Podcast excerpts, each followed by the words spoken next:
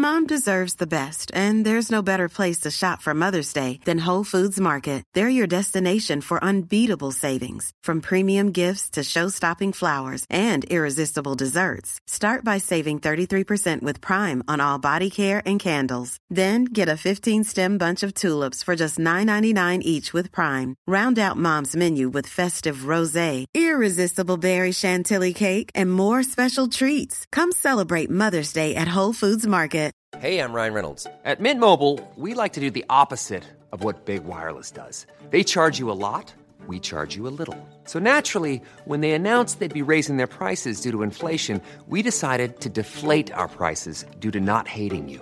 That's right. We're cutting the price of Mint Unlimited from $30 a month to just $15 a month. Give it a try at mintmobile.com slash switch. $45 upfront for three months plus taxes and fees. Promo for new customers for limited time. Unlimited more than 40 gigabytes per month. Slows. Full terms at mintmobile.com.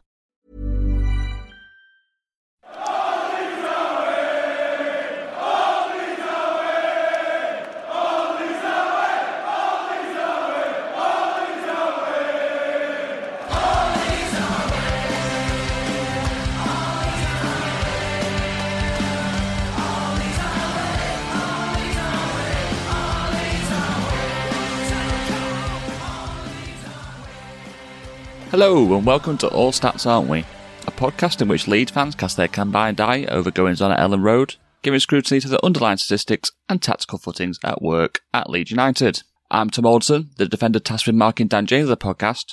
I'm going to have a bad time today, aren't I? And I'm joined today by the defender tasked with marking Crysencio Summerville of the podcast, Martin Riley. I'm really going to have a bad time today, aren't I? And finally, I'm joined today by the defender tasked with marking Georginio Rutter of the podcast, why even bother? He's going to make you look like a fool no matter what you try and do. It's Dan Holdsworth. Dan, how are you doing? I'm doing good, mate. I'm doing better than Tom Edwards did on Saturday. So, which is which isn't saying much, but you know, I'm doing great. How are you? I'm good, thank you. Yeah, I um, it's first time I went to a game for a while on Saturday, and I had a bit of a weird experience at halftime. I was like, it's like four 0 We're we're playing quite well. Like, there's no stress. It's like, what what do you do? I thought we are supposed to just be really annoyed all the time at half time. You're supposed to down your pint in anger. But yeah, it's probably one of the nicest experiences I've had at Elland Road in quite a while, which is good. Martin, how are you doing? I'm doing fantastic. I'm still on a high from this result, to be honest. It gave me lots of pleasure. Yeah, I should I should add as well. I saw Tom Woodhead at half time on Saturday as well, which made the experience even better than it already was. Um, so we are here today to talk about the emphatic 4-1 win over Huddersfield on Saturday, but before that, we will do a brief discussion of the news, which is kind of just more fallout from the game rather than anything else going on at Leeds United. So the first one was the Joe Rodon injury, uh, which I think because he came off middle of the second half, didn't he? Cooper came on, and the other one as well was another injury. So that was Rutter potentially had a knock. He went down for a bit, but he did walk off. I guess I'm hoping it's more taken off just in case is an injury rather than anything concrete. But I don't know if you guys have seen anything more in the last day or two. No news. I've just seen a just seen a picture of Rutter going out for a night out, and in was it Manchester for Summerville's uh, birthday? So hopefully, he wasn't dancing too much and you know making it worse. But no, I've heard nothing.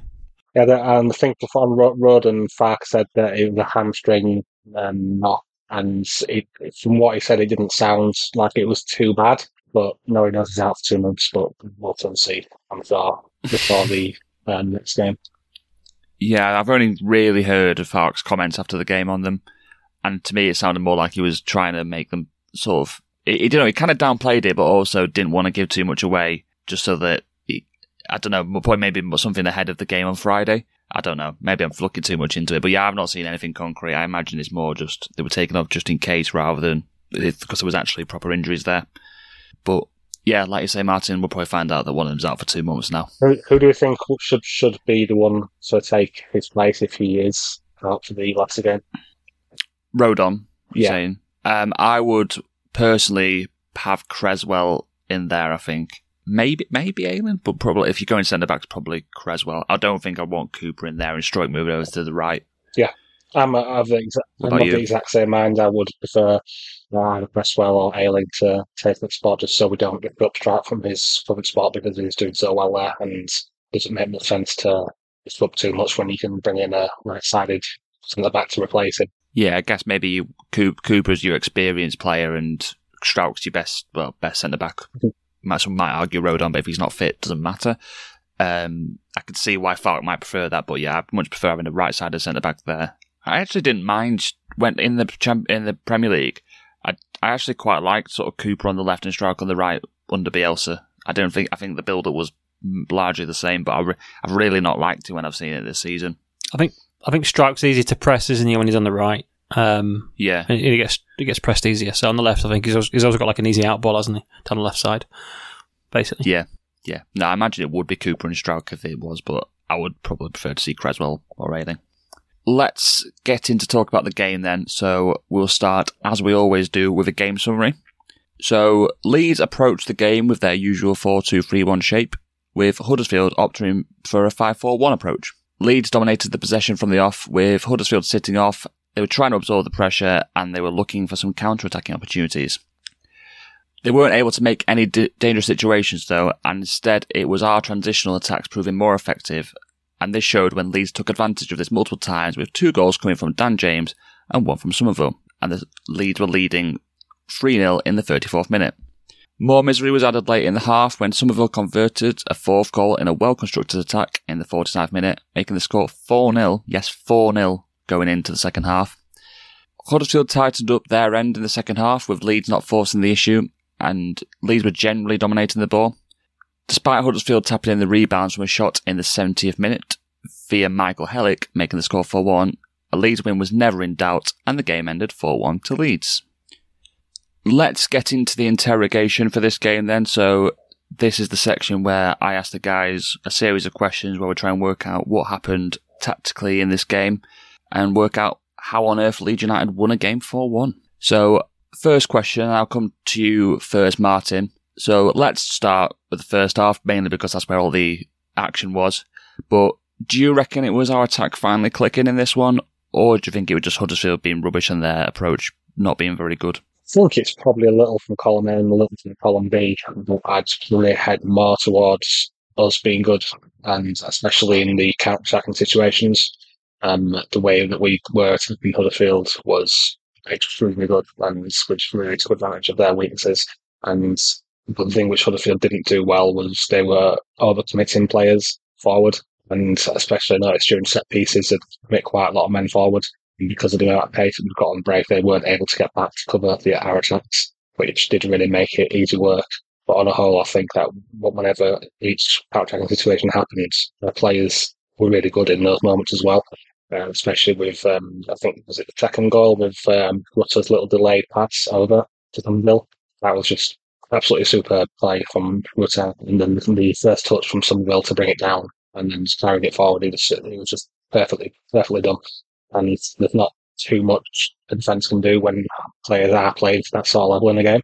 And there's a lot of things did click in the right way, and a lot of our attackers had good games, which really did make it up, only go to go one way.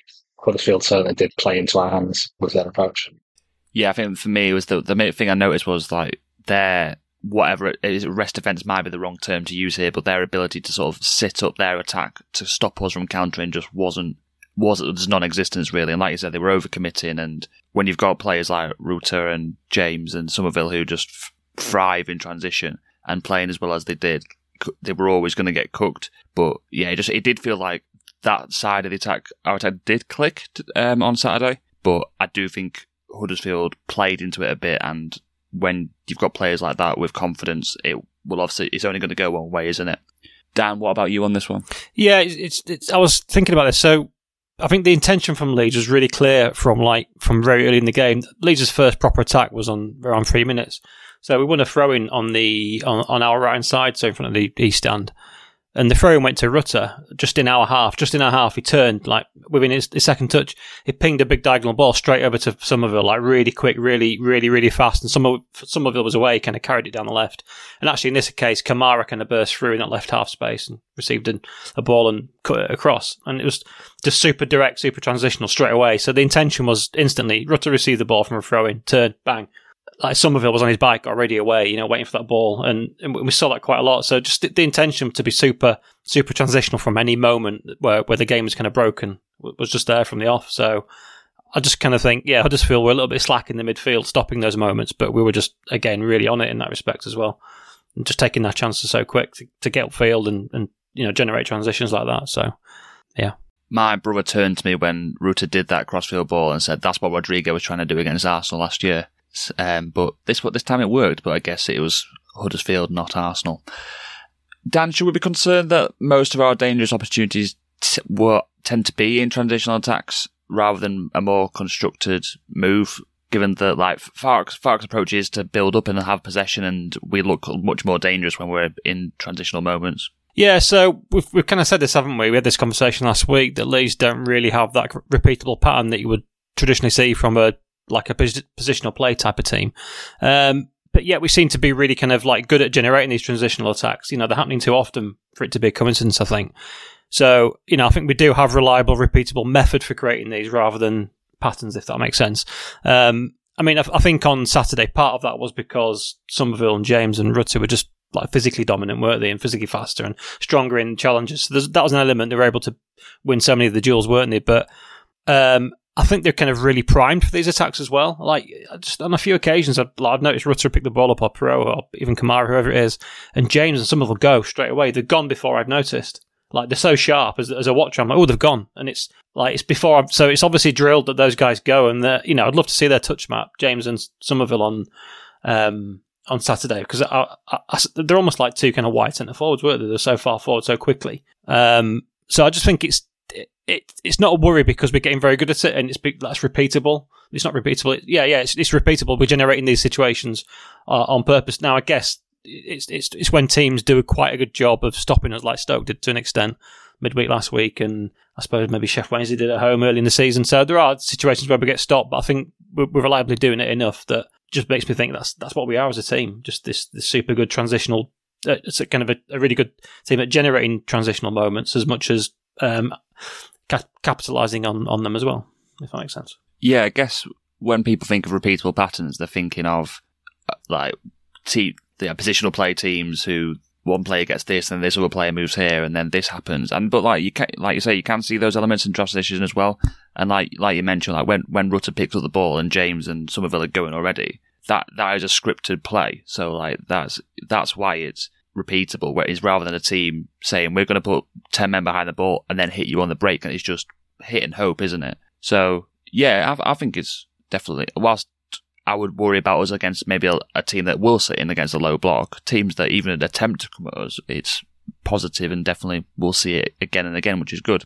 What about you on this one, Martin? Um, no, I, I agree with Dan. It's not something which concerns me because we are so good at these transitional attacks, and we generate them even in games where we really shouldn't. Like Huddersfield were sitting in quite often, um, but then in the few moments where they did, were even committing few players forward, we hit them so quickly in those moments that it didn't, didn't matter. And also the fourth goal, that was a very well constructed attacking play. Um, so I, I, this team, this team can do them, and it's just a matter of, of being patient and, and to do them. Um, I think possibly in this game they were able to be that little bit more patient, and especially that's why, why that goal came came around was because we they didn't need to force the issue. They could just be patient and wait for the right moment to attack, and that's exactly what they did, and to great effect.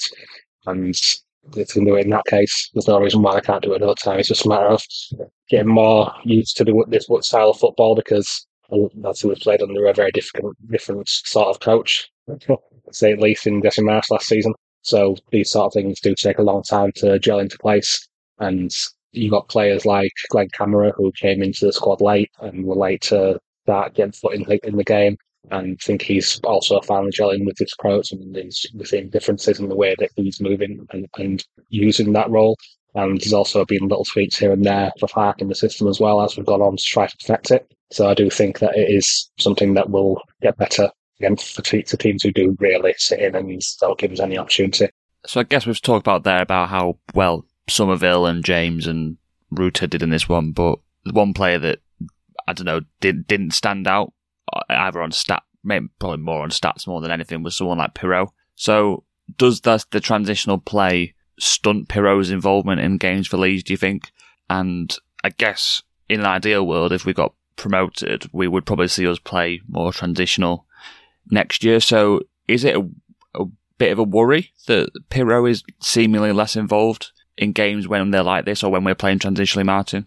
see that why why people would think that, yeah. Um, but for me, I think this is something which Piroe will get better at the more the more that we, we do it. We do it a lot more than what say Swan, Swansea did because they were super professional and they wasn't really much traditional elements in their game at all. But I think it will just be a case of him getting used to it. Since he isn't as fast as the rest of our attackers, there will be opportunities for him from the edge of the box if he comes in late after they've burst forward there will be opportunities where he can get involved. I think it's just a case of him finding his part to play in that movement. I, I didn't think Piroe had a bad game in this. He was getting involved in a lot, especially in the second half. I noticed he was dropping deeper quite often to, to aid in build up, and he was really good in, in that respect. Especially when, when we need to keep hold, hold of the ball, he is a good attacking midfielder for that aspect. He is very secure on the ball, and he doesn't often lose it. So I, no, it's, I'm not overall worried about it.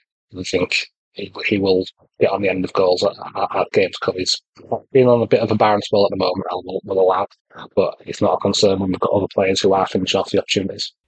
I guess if you've got three good transitional players, it's quite a nice balance to have one that isn't as much transitional and might be able to do some more of the possessiony stuff if you need to do it. So yeah, it doesn't really worry me. But what about you, Dan?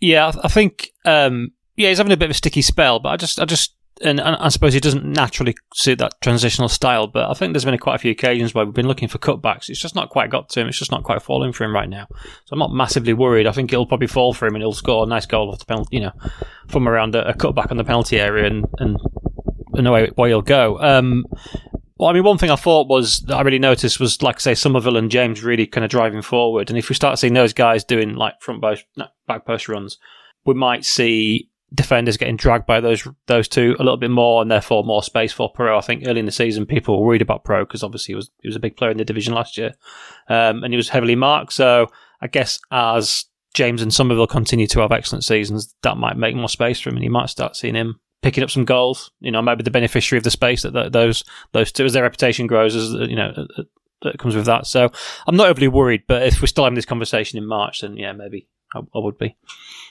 I think it might potentially be a good Patreon pod at some point, us to just discuss this in quite a bit more detail. Maybe maybe not next international break, it might be a bit too early, but set maybe at some point it could be something to look out for. But yeah, we'll see how that changes over the next uh, weeks and months. I guess that's like all there is to mainly talk about on the on the first half or all the action had because whilst there's a four goals, it wasn't a lot, I don't think there was a massive amount of tactical stuff to get into apart from that. Would you agree? I was going to say, yeah, it's it's funny um, watching it back, I didn't really kind of, I didn't relish watching it back for fun. But yeah, it wasn't when I was watching it through. I wasn't like, oh, this is wow, this is interesting. It wasn't. I mean, it was just player superiority, wasn't it? It was player superiority in, in most cases. It was winning the game, day, the day for Leeds, and I guess speed of thought really. So yeah, it wasn't that interesting. But the second half was more interesting, I think, from from a tactical perspective. Yeah, bit of a weird, but yeah, like it was more fun to watch the first half, but I think the second half was more interesting. Um, which is probably a very Orstats only statement, isn't it? But let, let's, let's try and talk about uh, the second half a bit then. So we had a question from Ian Birdin on Patreon, and he says, "Was the second half managing the game tightless, or was it Huddersfield just battening down the hatches?" Dan, what are your thoughts on this one? I mean, the the, the boring answer is all of those. Um, I mean, it's true. Um, I, mean, I mean, at the ground in the game, I kind of thought Huddersfield were a little bit more intense second half, but I kind of didn't really pick that up on the rewatch. So I'm not sure, but what they were, what I noticed was they were.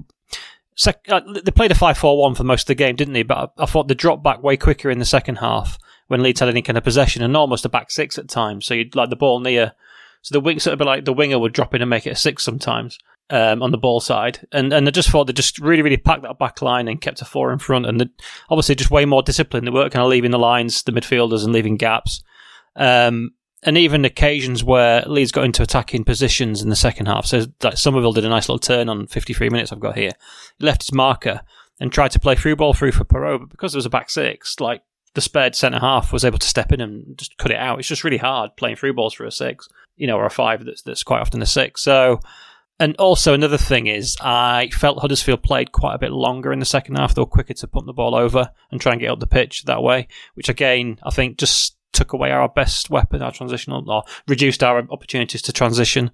And then again, I think obviously we took our foot off the pedal, so we weren't kind of weren't kind of generating as much of those transitions ourselves with with play either. So yeah, it's just a bit of like Huddersfield did a pretty good job of being more disciplined and filling in defensive gaps. We didn't quite go so hard, and Huddersfield also played direct to take away some of our opportunities to win the ball back in, in midfield.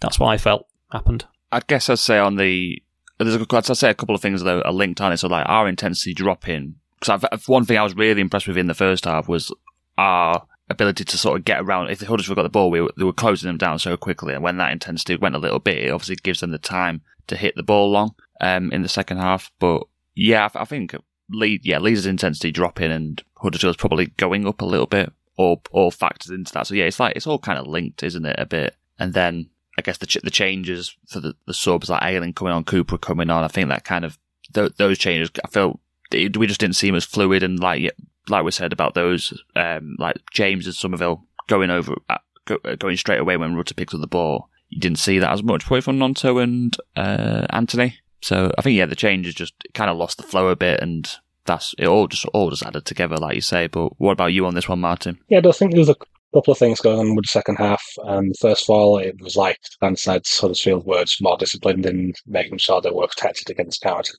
that's one thing that was quite obvious, and they weren't going for it as much and sort of trying to. I think it's just damage limitation, isn't it? And I'm just told by this that the only shot they had was in the goal. They had that, that, that one shot which was rebounded by Meslier and then the tap in afterwards. Those were the only, two shots that they had in the second half, and they came in the both both in the same moment. Um, they wasn't really trying. I don't think. I think that's made it a loose fit here and there, but they wanted to get away from Elland Road with their lives intact and not concede more to damage morale further. And on the on the other side of it, Leeds weren't going for it as much. Noticed in the first half, um, both fullbacks were getting quite high and wide. Uh, that was something which is new. I, I felt um, normally, normally we have one who's a little bit deeper and is inverted, and the other side will get high and wide. But in this game, both of them were getting high and wide. And what was happening was Kamara and Ampadu were both filling in in fullback spots quite often. And so that gave cover for both sides. So it, it, it was quite quite a good, good way of working it, I felt and it helped get people forward and it had more gave the opposition more players to worry about in the wide areas which opened up space for our wingers. So yeah, that was what was in the first half. But then in the second half the fullbacks were playing deeper but on both sides. So there was give that was there was that extra protection, we weren't committing as many men forward. And in return for that, um, Cameron wasn't playing as deep and was just occupying a little bit further forward, giving options and just generally just drifting around the middle of the park, be, being a nuisance for us. So yeah, I think it's a combination of both teams not really wanting to go for it as much, just settle for where it was and try not to concede. Yeah, I really, um, I really liked the high, high and wide fullbacks on both sides in this one. I was actually, I think Byram did that role really well. Not, not, not to have a proper Shackleton, but yeah, I just really enjoyed Byram on Saturday. Um, do, do, you think it might be something we might see uh, in the future, Martin, just to try and break down these teams that in theory sit back yeah. more than I the, could, the I could definitely see it. Um, it works very well in this game, and it would definitely be a little tweak which Farke has introduced to try to get more impetus on both sides. And I think there wasn't involved enough because mainly we were going down the left more often than, than the right fan. Um, yeah, I think that is something which we could see going forward, just to try to break down these sides more. I think I saw Shackleton making kind of um, inside runs of Dan James sometimes, and they were swapping quite a bit. You see Dan James going on the outside, and Shackleton would make quite a quite a good kind of seam run on the on that inside channel, right inside, quite a bit, and then occasionally vice versa. So yeah, yeah, more of the attacks went down the left, but I felt there was there were some fairly fairly good attacks between those two on the right side. It's not a bad little partnership, is it? Really, Shackleton and James. Yeah, that's it. In, the attacking sense. Hard, yeah, hard working partnership as well. Both good and yeah, yeah. solid out of possession. Yeah, but I mean, it makes it interesting for when Spence comes because you kind of think of Spence as someone that's going to drive down the outside, are you, and, and kind of really, you know, hold the width. But be interesting to see if he does drive in field and get involved as a the way Shackleton did at times. I don't think he has the ability to, to be effective in that sort of way because of his because of his physical attributes. I think he would be able to do the role quite well as well as the high and wide fullback. Yeah, I, I, can carry the ball in field as well. I would think. Yeah. I can, I can see him carrying the ball through midfield. Absolutely, yeah, as well. I don't see why not. No. I'm probably oversimplifying this, but didn't Spence score quite a lot of goals when he was last in the championship? Like, isn't he quite comfortable making that run, even if it's like not what he naturally do. He'd rather be a high and wide centre back, but you think he must be comfortable in those areas. Yeah, I would have thought so. I think I think he's even played as a, as a winger in, in the past. Um, so yeah, I, I think he, he, would be more he would be comfortable to do it. Um, yeah, but obviously since our best right right side of the attack at the moment is Dan James, it would make sense to use him in that manner because James is very effective at holding the width.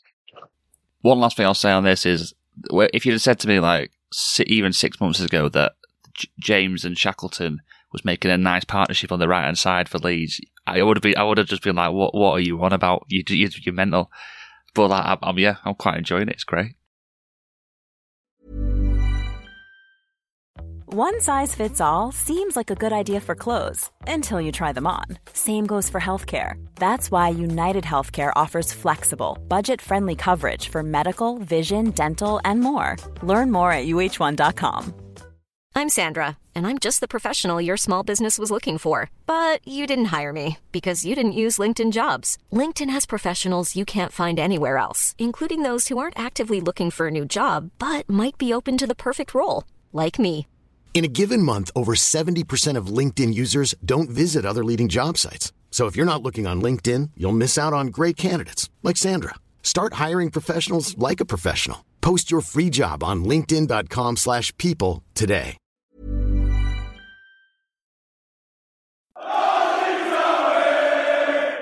Let's talk about a few uh, players individually then. So Ethan Ampadu, um, again, he played a full 90 minutes and this could have been a good opportunity to give him a rest, either a full rest or even taking him off when the game was probably done. So, Dan, wh- why do you think Farke is averse to this? Is it just because Gruev had a bit of a nightmare on Wednesday? Yeah, I think so. I, I, that, that, yeah, he really trusts Ampadu. Obviously, implicitly trusts Ampadu, doesn't he? He's, he's his man. And yeah, I just don't think he quite trusts Gruev yet. And I'm not. Sh- I mean, Kamara would be fine in the build-up in that position, but I'm not sure. Would you want Kamara filling in gaps? Well, he'd probably do okay, wouldn't he, as a six in that game? But uh, like Ampadu is definitely the most natural at that kind of game, isn't he, in the squad? Um, so yeah, I mean, it is a worry. I kind of, I, I, I do want to see Ampadu rested and looked after because we need him like all year, don't we? And and to be fair to Farke, he has done on on on on Wednesday and yesterday. He did a lot of rotation to look after people and a lot of subs to look after people. So he's got it on his mind. But yeah, for some reason, Ampadu's not getting the treatment yet. So maybe he's just indestructible, indestructible. or maybe Farke thinks he is. I'm, I'm touching wood, by the way. I guess the what it would have been if Van Kamar, uh, sorry, if Ampadu hadn't playing, it would have been him and Gruev. But if he doesn't trust Gruev, then it's like he would have had to play Gray there, and I think he was resting. Gray had played back to back nineties. Am I, yeah. am I right? And plus the international so, games as well he played. So yeah, yeah. So maybe it was a case if he had to rest Gray or Ampadu, and it couldn't really do both unless, yeah, like we say, they play Gruev, but not after Wednesday, thankfully. Uh, what about you, Martin? Yeah, I think this would be the case that um, it doesn't quite think that Bruce can fulfill what Ampadu is giving us at the moment.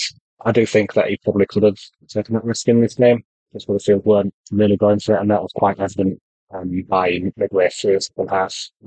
Just Gruev on for the final, say, 25 minutes just to limit that final part of the game. Um, but it's, it's also possible that because Rodon got injured, he didn't want to miss our best centre back, well, one of our best centre backs, and also our best midfielder you know, he, he didn't want to risk both those two things happening at the same time. Um, possible that if Rodon hadn't been injured, he might have decided to go on to arrest. So that's just me theorising, but still one, one insight I can think of which would explain it. I think we mentioned on the Stoke preview, Martin, that when we talk about Gruev potentially playing, that it probably made more sense to start him on Saturday rather than Wednesday. Yeah. Um, so I would, I think he's personally probably done that the wrong way around, but it doesn't, doesn't really matter, does it? Um, as long as we can get to a point where we are happy with Gruev to play eventually, so we can rest Ampadu. We've had another question on uh, this time on Twitter or X, depending on your preference, from Christian Medley, and he said Rutter was amazing again, but why has he not scored more, Martin? Uh, yeah, this is one issue which we start acknowledge with Rutter, um, and he isn't a good finisher. That is one thing that is a downside in this game, and it's probably the only thing that you'll hear me say bad about him. Um, but at the same time, I don't really think that's his role. And he, if, if my memory fails me, I'm pretty certain he didn't have a shot in this game. And it's become his role to be the creator in this team. And especially when we have a number of players who are finishing their chances well, it kind of makes sense to use him in this way and just maximize his transcreation to get chances to other people. And that's why it doesn't concern me. Um, if he was a top end finisher, he probably wouldn't be playing for us at all um, because then he would be the complete package. And no 21 year old playing in the championship is the complete package. Um, so yeah, that's that'd be my explanation from that. I've just had lucky had one shot and it was blocked on Saturday. Um, but yeah, none on target or off target. Yeah, I, I guess um, with yeah with Summerville, I guess Summerville is somewhat creative, and James what is more just now is more of an out, out and out winger, isn't he? With Piroe, despite the fact that he's playing as a ten, he's probably your striker. So yeah, Rutter is the one that is being tasked with creating the chances, and I guess he's he's not a, as much of a worry that he's not scoring the goals, but it was yeah something we'd like to see him pick up a bit. What about you on this one, Dan? Yeah, well, I guess he's become the main creator, hasn't he? So, like his teammates are looking to play to him very quickly and moves out there, and he's, he's using him as the, like the guy that starts the moves. You know, he's kind of like his role's almost like what Pablo Hernandez's was, wasn't it, when we got promoted? I mean, a different position and obviously a different style of player, but just his, his role in the team is is that main creator, the main facilitator. So he's kicking things off, often in quite deep areas. Um, you know, and we because we're transitioning very quickly, if we're a positional play team, he might kick a move off, and by the time the pieces are in play, he's arriving in the box, so he might be in position to score. But because it's so quick, and you know, he's not often there in the box, is he? By the time the, the shots that made, because he's kicked it off at the halfway line. Um, so, and also, I just don't think he naturally makes kind of goal scorers runs. He doesn't make like near post like driving runs, does he, or back post driving runs, or he doesn't hang at the penalty spot. He's looking to receive the ball back, isn't he, and do another creative thing. He's just not naturally someone that's looking for that.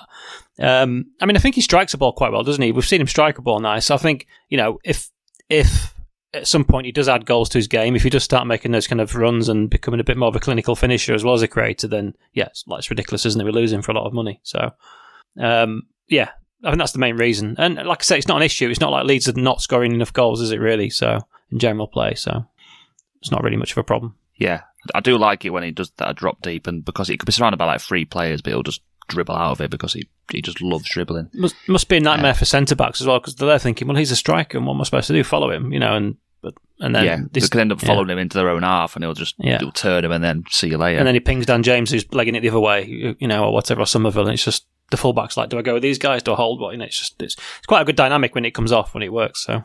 Oh yeah, definitely. Yeah, yeah, yeah.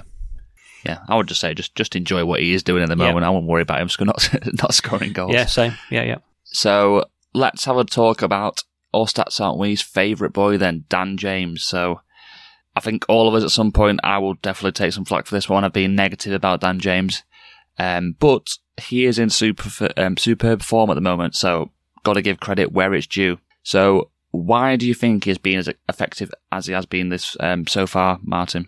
I think it's a combination of a couple of things. One, because he is very effective at this level, and his primary attributes, his pace and moving with the ball, are much more of a threat in this league than what they are in the Premier League. And secondly, his role has been simplified. He's he's not he's been playing in his, in his third role, which is as a right winger, which is what he was best at when he was with Swansea in this league as well. And this is where he is best. And when he's been playing the left, it's not his natural role. He doesn't like do, doing that. You'd think because he, he, likes to shoot from distance, it would make sense to play him on the left because he can put inside and hit with his right. But it doesn't seem to work that way with Jam. He he he's, he's much more effective coming off the right and shooting with his right. Every now and again, shooting with his left foot, which we all moan at. But yeah, I think his his his, his role's been concerned flat. He's just stick wide, crosses in, make runs beyond when there's moments to make runs beyond, and shoot when you're in a position to shoot. And he's doing doing that well at the moment. And both of his finishes in this game were top level finishes. You can't argue with them all, especially first. That was just a fantastic finish. It was hard and low, and right in the corner. That's a great finish. And I just I have to give Dan a lot of credit. It was a it was a very good goal. And his second as well was also good as well. It was also a well timed run that he made, and and the pass from Summerville who passed him, I think. Yeah. yeah. I think so. Yeah, Summerville fed him. Yeah, Summerville yeah. got two goals to assist, didn't he? I think so. Yeah. Yeah. Yeah. Yeah. So, yeah. so yes, and Summerville played played a perfect ball to him, and he took it well, perfectly first time. So yeah, you've got to give him a lot of credit for his current role in the team and his operating it to perfection. And obviously, his out of position work is probably done the best in the league for, for a winger. So yeah, he's he's doing well, and I hope it continues. I I was sat in the cop for this game, like right, by, but literally behind the goal. Like I was looking through the netting most of the time, and for that first goal, I had a very weird moment where I saw Dan James on the ball and I had no doubt that he was going to score that goal because the amount of space that there was. And it was a bit like, this is just weird. It's Dan James. And I'm, it's like a guaranteed goal. Very odd. Dan, what about you? This is kind of why he's doing well, isn't he? He's playing in a like system that suits him. It's like it's like run hard down, run fast, go early, shoot, cross early, repeat. And it's just like he's got a very clear idea. It's like clear eyed, isn't it? You know, Dan James, this is what you are and it's just he was doing what he was good at, and he was he's, he's, he's told like when you know when Rutt has the ball, Per has the ball, whatever, go, or you know, and just just make sure you stay on side, and then you know when your chance comes, go, and then and shoot across the goal, and you're gonna either create something or, or score. it's, and it's just it just kind of seems like a very simple simple game, but it suits him. Um, I mean, the other thing is he made his name, didn't he, in 2018, whenever it was, at this level. So uh, is he just one of those players that is kind of between levels a little bit? You get them, don't you, now and again, players that just aren't quite Premier League players, but just a bit too good for the Championship, or or very very good for the Championship. Is he just is he just one of those fall, falling between the cracks type players? Um, and you know, when we're benefiting from that as a Championship team. Yeah, I think for me, he's, he's one of those players that is like you say, Dan. I think he's definitely benefited from the drop in level.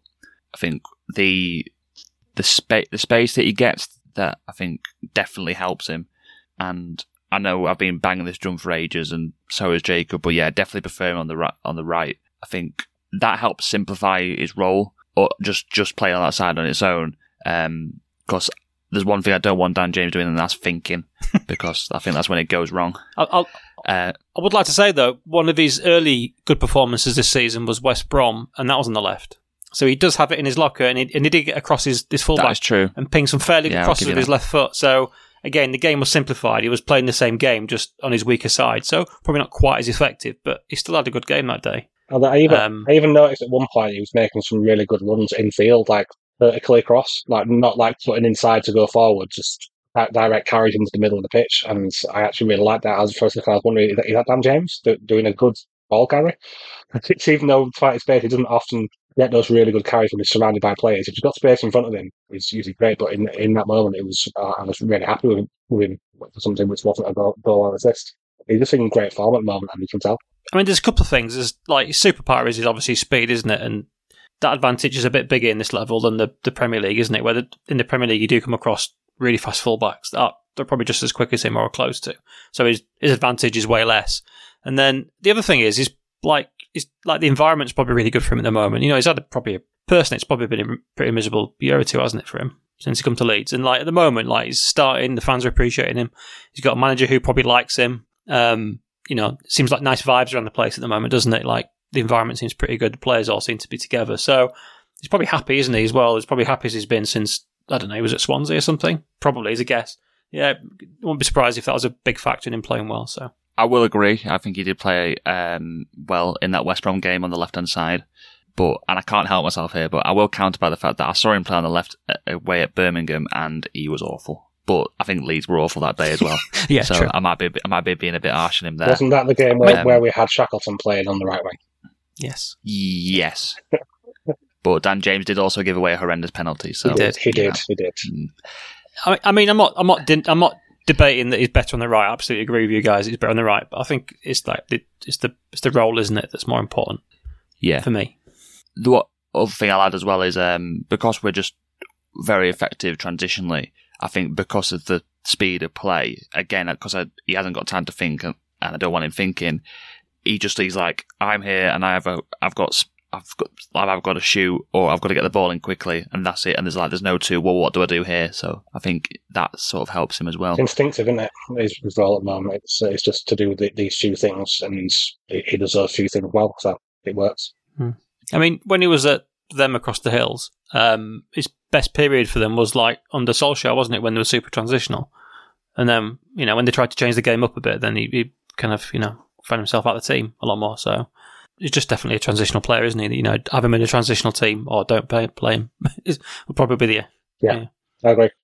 I'd, I'd, be interested to see if if we go up and we end up probably becoming probably a mostly transitional team. We are quite already, but does is he stay as effective? I, I think in this role, you probably would say you'd back him to stay quite effective in the Premier League.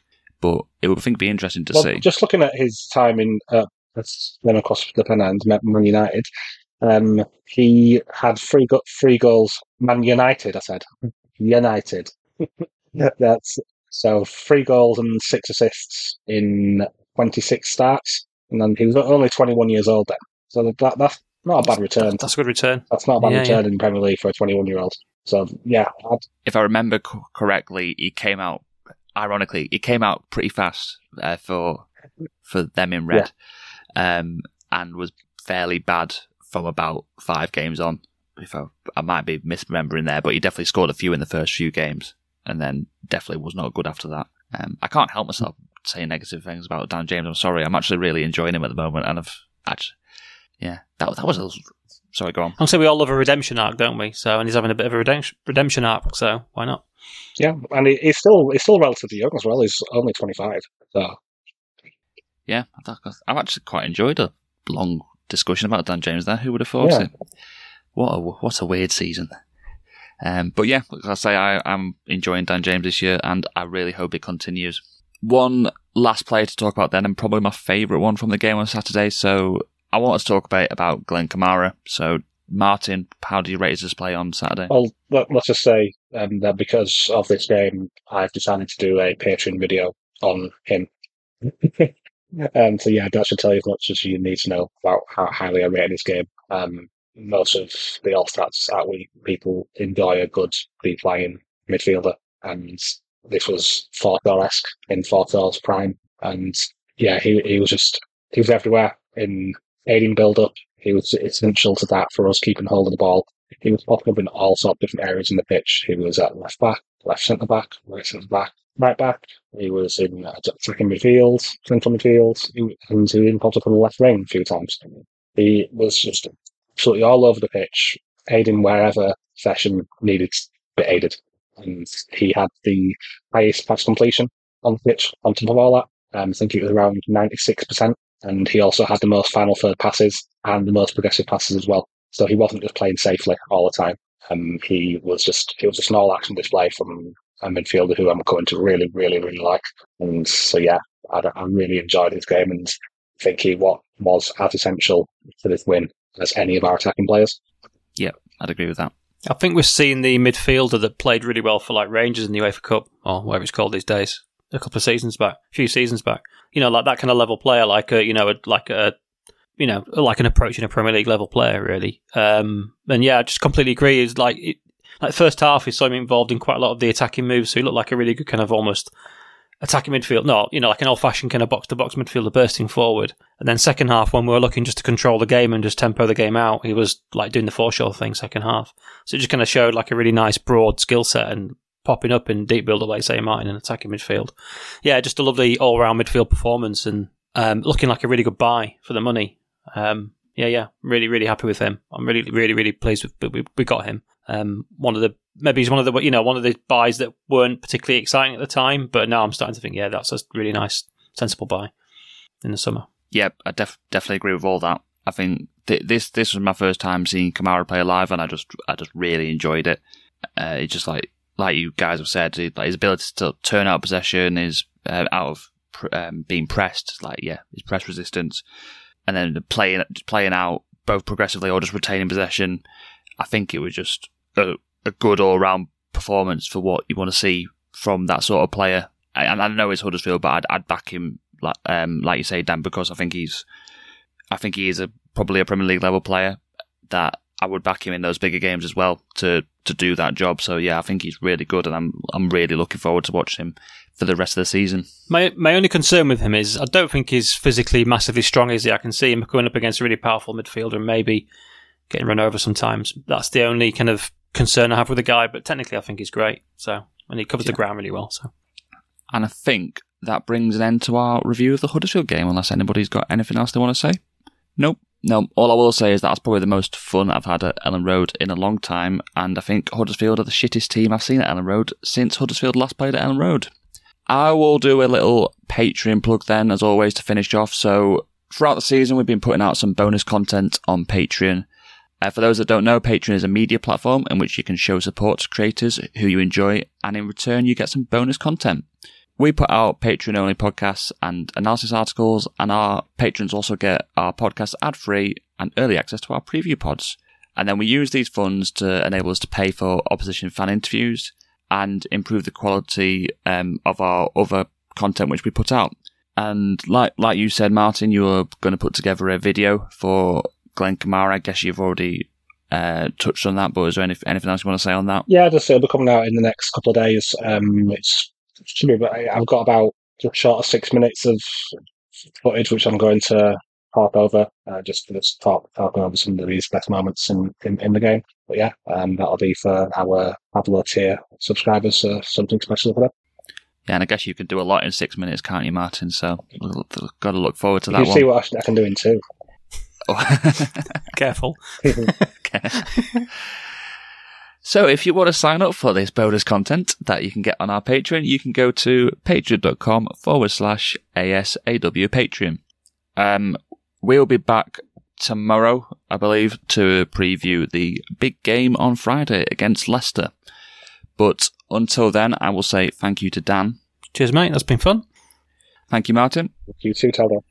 Thank you, everyone, for listening, and we'll speak to you soon. Bye.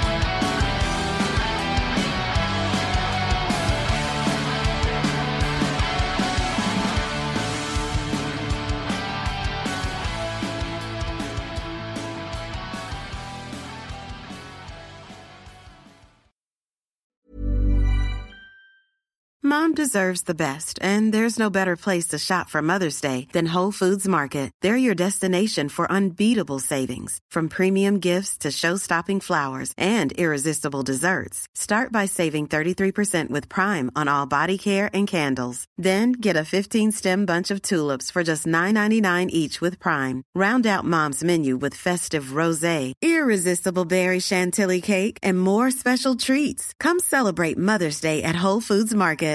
Mom deserves the best, and there's no better place to shop for Mother's Day than Whole Foods Market. They're your destination for unbeatable savings, from premium gifts to show-stopping flowers and irresistible desserts. Start by saving 33% with Prime on all body care and candles. Then get a 15-stem bunch of tulips for just $9.99 each with Prime. Round out Mom's menu with festive rosé, irresistible berry chantilly cake, and more special treats. Come celebrate Mother's Day at Whole Foods Market.